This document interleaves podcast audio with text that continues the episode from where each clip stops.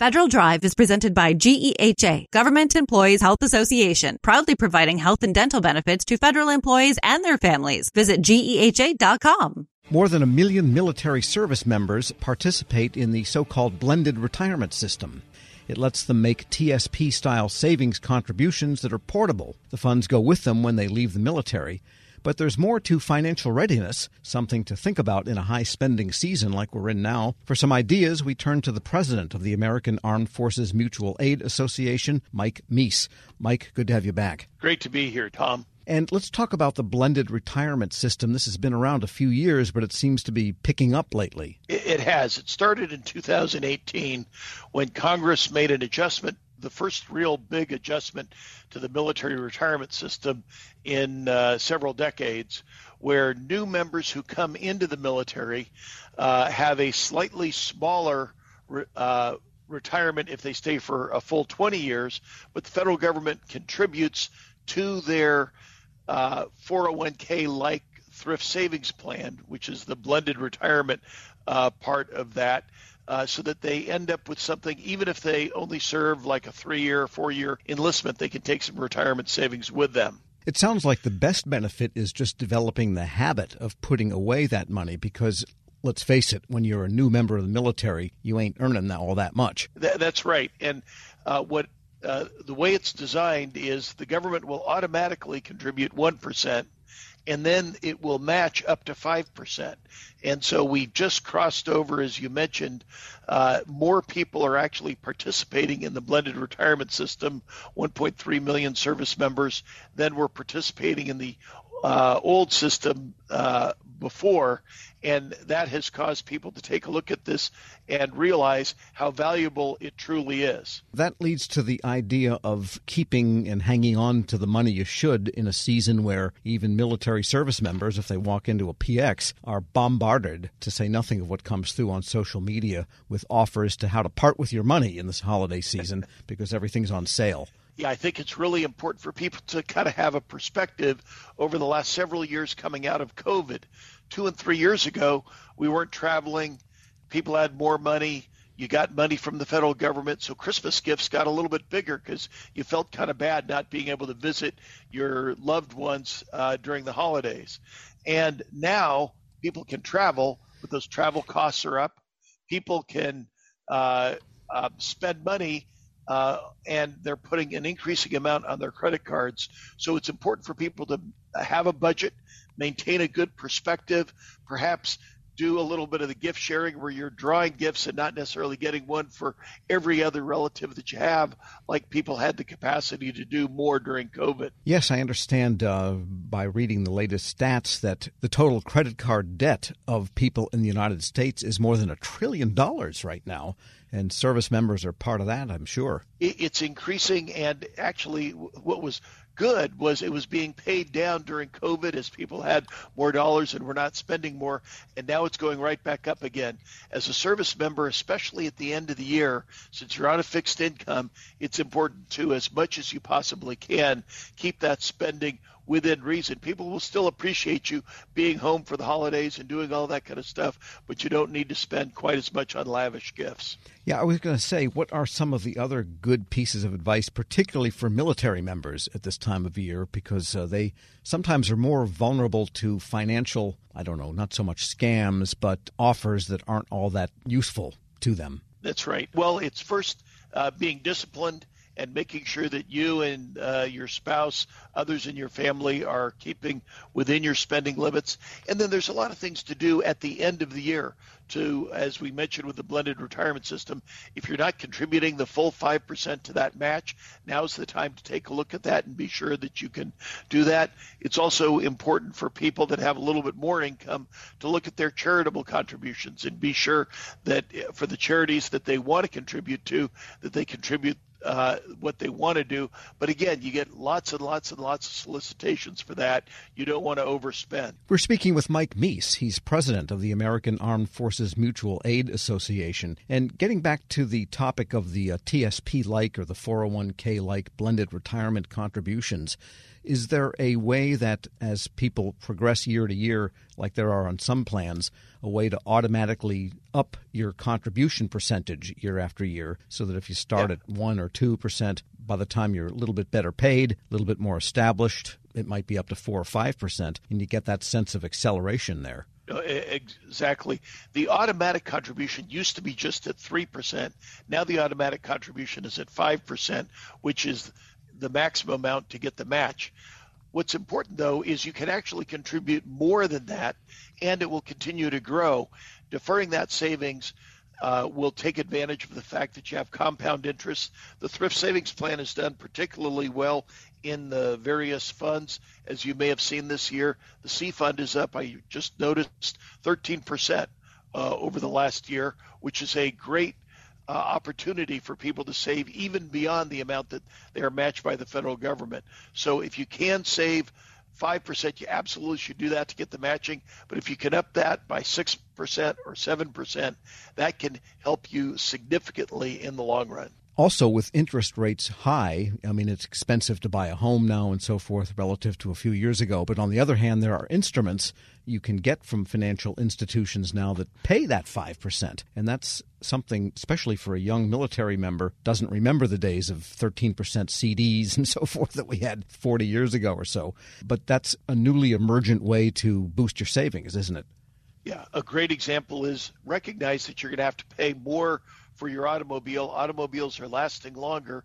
So when that car payment ends, continue to pay yourself that car payment so that the next time you have to buy a car, you can put a lot more down. A lot more of that can be in cash. So instead of paying the bank a lot of interest, you're actually paying yourself a lot of interest through either a CD or a high interest money market that you can get from many good reputable banks. Yeah, the, I mean those didn't exist a few years ago. The last time they were even around was, you know, when you and I were young and you had CDs and wow, but we've had inflation and now we have inflation in interest rates. So that's, that's yeah, something and, that and people should take advantage of that and be sure that they're uh, in, uh, don't just have if you're only making 0% or 1% on your checking account you probably haven't looked at the opportunities that you have to be able to put that into earning just a little bit more interest can go a long ways and again, on the topic of service members and what they might find appealing, let's say, at this time of year, especially in the case of vehicles, and they often tend to like, you know, nice vehicles. I uh, had to resist the urge to put down on a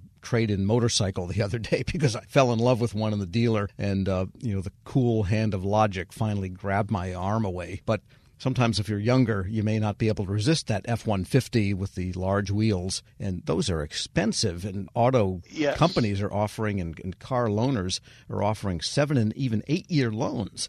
That sounds like a terrible trap. No, and recognize how much you're going to be committed to that. Plus, look at the total cost of driving that automobile when you look at the insurance uh, for that expensive an automobile, maybe adding several hundred dollars to your monthly payments in addition to the cost uh, of the uh, automobile payment over time. And on the issue of that's close to home to AFMA, anything new in life insurance that people should know about these days? Well, the good news is the federal government has expanded the coverage from 400,000 to 500,000. But if you are married and ha- especially if you have any children, that amount is still not enough. And so that's why we find a lot of people turning to AFMA and other life insurance providers to be able to get some supplemental insurance. We can do that actually at less cost than SGLI, and for veterans who leave, since SGLI uh, ends uh, when you leave the service, it's really important to turn to AFMA or somebody else to be able to get life insurance to protect your family even after you leave the service. SGLI is? That's the Service Members Group life insurance that is provided for. You pay for it, uh, but the government provides that to you without any medical underwriting. We do the same kind of thing actually at a little bit less cost, and that's why we encourage folks to look at that at afma.com, uh, uh, aafmaa.com. All right. In the meantime, service members, you know, watch your wallets and you know tread slowly right now. That's right. Have a great holiday season, but uh, do that within your budget. Mike Meese is president of the American Armed Forces Mutual Aid Association. Thanks so much. Well, thank you, Tom. Have a great uh, holiday season and happy New Year. All right. We'll post this interview at federalnewsnetwork.com slash Federal Drive. Save the Federal Drive on your device. Subscribe wherever you get your podcasts. Leadership today, especially within the federal workforce, is being tested more than ever before. As the Cybersecurity and Infrastructure Security Agency's Chief People Officer, Elizabeth Kolmstetter sees a focus on people as absolutely crucial to her leadership style. Kolmstetter joined Shane Canfield, WEPA CEO, to reflect on her years of experience leading in the federal human capital space. Hello, and welcome to the Lessons in Leadership podcast. I'm your host, Shane Canfield, CEO of WEPA. Today I'm joined by Dr. Elizabeth Kolmstetter, Chief People Officer at the Cybersecurity and Infrastructure Security Agency. Elizabeth, welcome. Thank you. Great to be here. In your current position at CISA, one of your responsibilities is ensuring a people first culture. Explain what that is and, and what's the role of leadership in creating and shaping that culture? Yes, at CISA, really paramount to our culture is a people first driven aspect so that we are really looking at how do we accomplish our mission through our people. And in order to do that, we really value our people. We want them to feel empowered and supported and uh, respected and also that their managers care about them. So well-being is important. Psychological safety in the workplace is important so that all voices and ideas are heard. So I like to call it our North Star. Having a people first culture really starts with the people in order to get our incredibly difficult mission accomplished. In terms of leadership, which is a great question, I think we all know that culture is really driven by leadership and the, the behaviors that we allow and we, uh, you know, uh, reinforce in our leaders. So we really work at making sure that our leaders are bringing out the best in their people every day. So again, that they feel they can bring their voice, especially an opinion that might not go along with the majority of a group, so that we get that diverse perspective. We get those different ideas and experiences and that's really where we find that it's important that leaders are purposefully bringing out their talent on their teams to enable our mission. Yeah, excellent. We're, we're going through a, a, culture project at our work. Oh, great. Yeah, it's, um, it's been six months in the making, and it's going really well, but it is work. Yes. And it requires from the top down. So I'm, I'm also involved in that. I hear you. Great. Throughout your career, you've piloted many different talent management programs, including at NASA, the CIA, the FBI, just to name a few, and you have an amazing career. What have you learned, or how have you might have changed along the way in creating and leading those programs? Yes, and I, I, I am so honored to have had a career in public service across multiple federal agencies, always in the realm of human resources and workforce performance and I think because I study organizations and people in them, I've come to realize, particularly in the federal government, that many of our programs are really grounded in the industrial era thinking. That this is organizationally structured in a hierarchy with boxes and lines on charts, uh, with the center being around jobs and what do we need to get this job done in terms of skills and training. And what I found is that we're really not in the industrial era anymore, where we would promote the smartest people who knew that work and they would then tell the people on their team how to do things and oversee that work. We're now in a digital era and the information era where work gets done collaboratively across geographic boundaries and certainly across org charts. So uh, we like to call it networks um, or hierarchies, and we really need to again unleash people so they can find those other people who are working on similar problems or have the right ideas. And so I really like to think of our work now in the talent programs being human centered. It's more about the user and the experience than about the rules and regulations.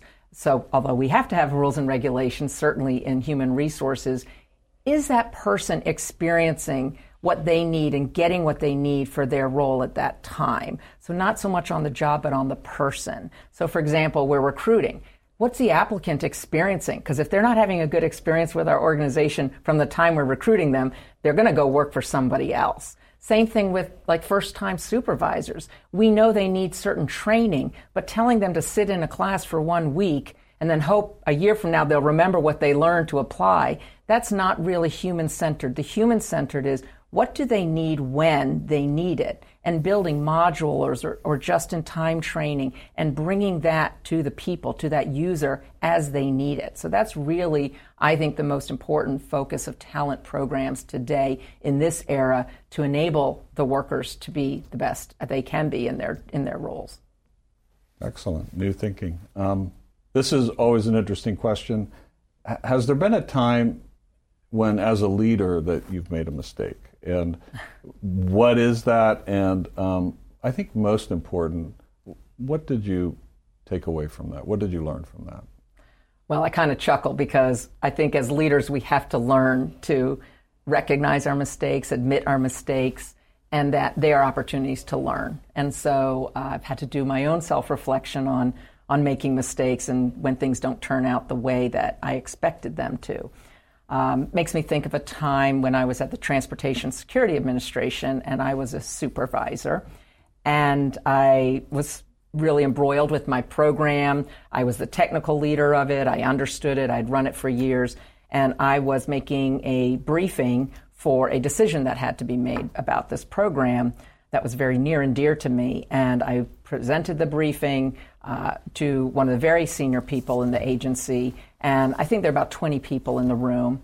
And I had gone through the briefing, answered all the questions, and that leader then said, Okay, I'm going to go around the room and get everybody's opinion, and then everybody gets to vote, which kind of set me aback because there were people in that room that didn't have any technical knowledge about my program. She even turned to the executive assistant there, taking notes on the meeting, and said, Go ahead, and I want to hear from you. And I realized in hindsight, I had stopped listening. I had been in transmitting all of my knowledge and what I saw to be the right way, and I was not listening to different perspectives in the room because I didn't think that I didn't value that they were bringing any kind of input to this particular decision.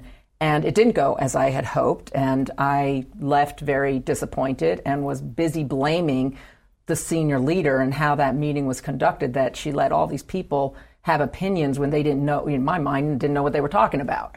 And so, um, in reflection on that, I realize, and now as I've moved into more senior leadership positions, I realize that was a mistake, that it actually is really important to listen, especially to people who have different perspectives or at a different point in the career, not just the people who know the program or the technical really well.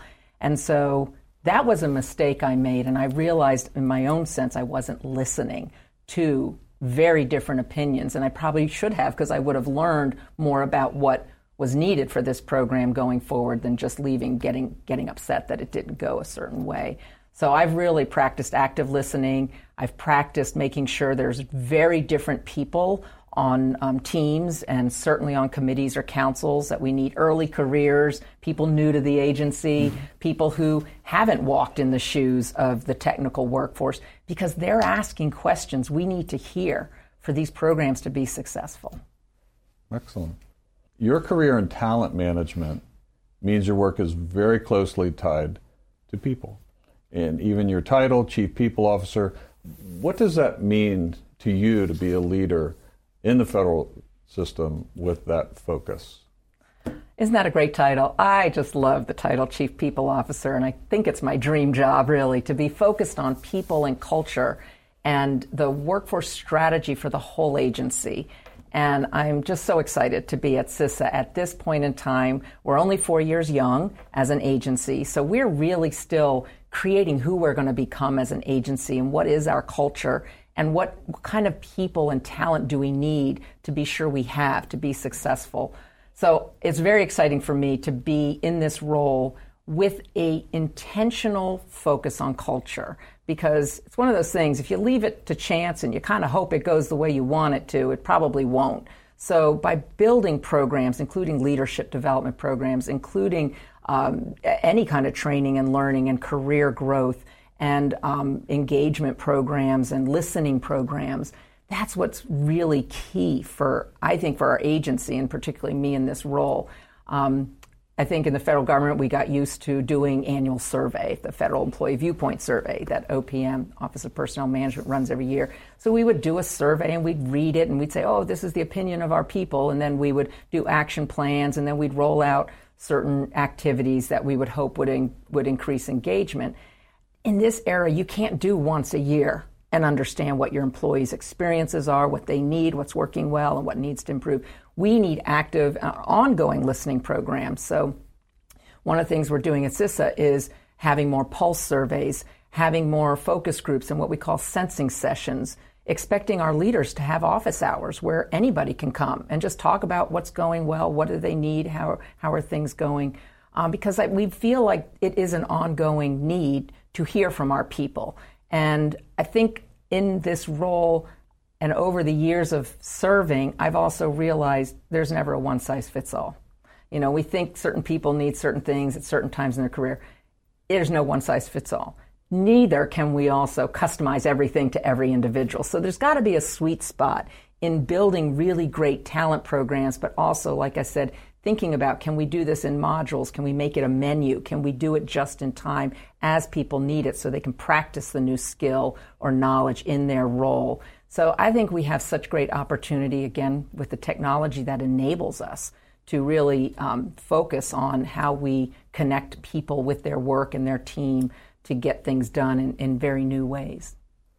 This is always an interesting question. Uh, is there a figure, either from your personal life, your past, somewhere in history generally that inspired you, your leadership style, um, how you view leadership?